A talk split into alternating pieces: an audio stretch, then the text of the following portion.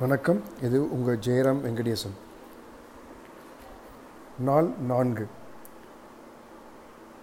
குட்டி கதைகள்.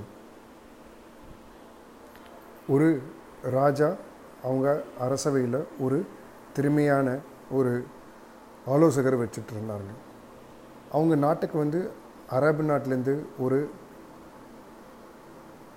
விருந்தாளி வந்தாங்க.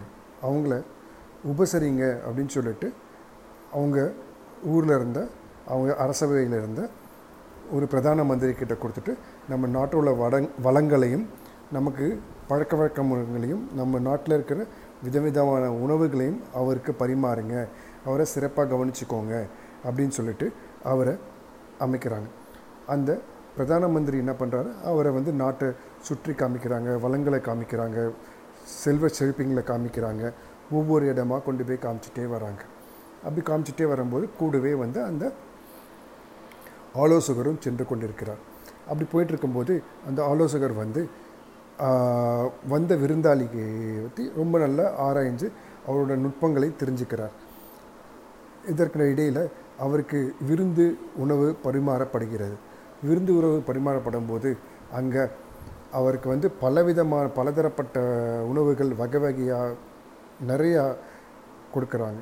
அதில் வந்து இனிப்புகள் இருக்கும் காரம் இருக்கும் புளிப்பு கல அறுசுவை உணவுகள் படைக்கப்படுகின்றன. அப்படி படைச்சிட்டே இருக்கும்போது அந்த ஒவ்வொன்றா அவர் வந்து கேட்டு அறிஞ்சிக்கிறாரா அவங்க அந்த சமையல்காரர்கிட்ட. கேட்டு அறிஞ்சிக்கும் போது கடைசியில் வந்து ஒரு பாத்திரத்தில் வந்து பார்த்திங்கனாக்கா வெள்ளை வெளியர்னு ரசகுல்லாவை கொண்டு வந்து அவர்கிட்ட கொடுக்குறாங்க.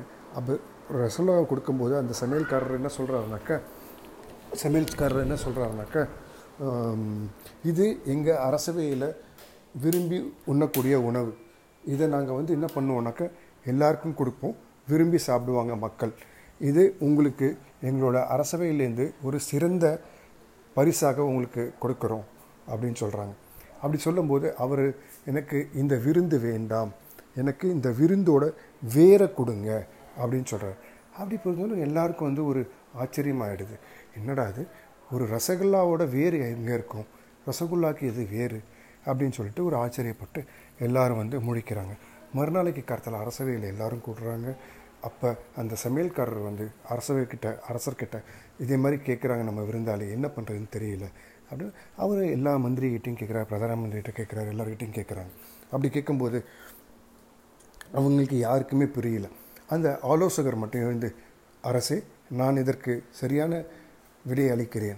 உங்களுக்கு வேரை கொண்டு தருகிறேன். எனக்கு ஒரு வெள்ளி பாத்திரமும் ஒரு கத்தியும் மட்டும் கொடுங்க அப்படின்னு கேட்குறாங்க அப்படியா சொல்லிட்டு அதுவே கொடுக்குறாங்க. அப்படி கொடுத்துட்டு அப்படி கொடுத்துட்டு நாளைக்கு மறுநாளைக்கு கா காத்தால வந்து உங்களுக்கு நான் விருந்து பரிமாறுறேன். இப்போ அரசர் சொல்கிறாரு இது வந்து விசித்திரமாக இருக்குது எப்படி வந்து ரசகுல்லாக்கு வேறு இருக்க முடியும்? அதனால் நீங்கள் வந்து அரசவையில் அந்த விருந்தாளை கூப்பிட்டு வந்து இங்கே அவருக்கு அந்த விருந்தை கொடுங்க. நாங்கள் உண்றோம் நாங்களும் சேர்ந்து உண்றோம் அது இன்னும் தெரிஞ்சுக்கிறோன்னு சரின்னு போயிடுறாங்க. மறுநாளைக்கும் வந்து அந்த விருந்தாளி அரசவைக்கு அழைக்கப்படுகிறார். அங்கே வரும்போது இந்த எல்லாரும் வெயிட் பண்ணிட்டுருக்காங்க இந்த அந்த ஆலோசகர் வந்து ஒரு அந்த வெள்ளி பாத்திரத்தில் எடுத்துன்னு வந்து அந்த விருந்தாளிக்கு கொடுக்குறாங்க. அப்படி பிரித்து பார்க்கும்போது பார்த்தீங்கன்னாக்கா அது உள்ளே இருக்கிறது சின்ன சின்ன சின்ன வெட்டப்பட்ட கரும்பு துண்டுகள். அதை பார்த்துட்டு அரசர் வந்து ரொம்ப ஆச்சரியமாக பார்க்குறாரு. அப்போ அதை விருந்தை சாப்பிட்டுட்டு அந்த விருந்தாளி வந்து ஆஹா ரொம்ப அருமையாக இருக்குது இவ்வளோ இனிமையான வீர் நான் இது வரைக்கும் சாப்பிட்டதே இல்லை. அப்படின்னு பெருமையாக சொல்லிக்கிறார். அப்போ வந்து அரசர்கள் வந்து ரொம்ப சந்தோஷத்தோட கேட்குறாரு. இது எப்படி உங்களுக்கு தெரிஞ்சது? இல்லைங்க அரசு இந்த ரசகுல்லாவுக்கு முக்கியமான பங்கு சுகர் தான். சுகர் எதுலேருந்து வருது? நமக்கு வந்து சுகர் வந்து பார்த்திங்கன்னா சக்கரைலேருந்து வருது. சக்கரை இதில் இனிப்பு எதுலேருந்து வருது? சுகர்லேருந்து வருது. சுகர் எதுலேருந்து வருது? கரும்புலேருந்து வருது. ஸோ அதுதான் அதோட வேர். அதுதான் எங்களுக்கு ம மனசில் தோன்றிச்சு அவர் கூட நான் பிரயாணம் செஞ்சதுனால அவரோட நுட்பங்களையும் நுணுக்கங்களையும் நான் அறிந்தேன். அதனால் அவருக்கு கரையா கரெக்டான விடை எனக்கு கொடுக்க முடிஞ்சுதுங்க அப்படின்னு சொல்கிறாரு இது வேறு யாரும் இல்லைங்க அந்த ஆலோசகர். நம்ம தெனாலிராமன் தாங்க.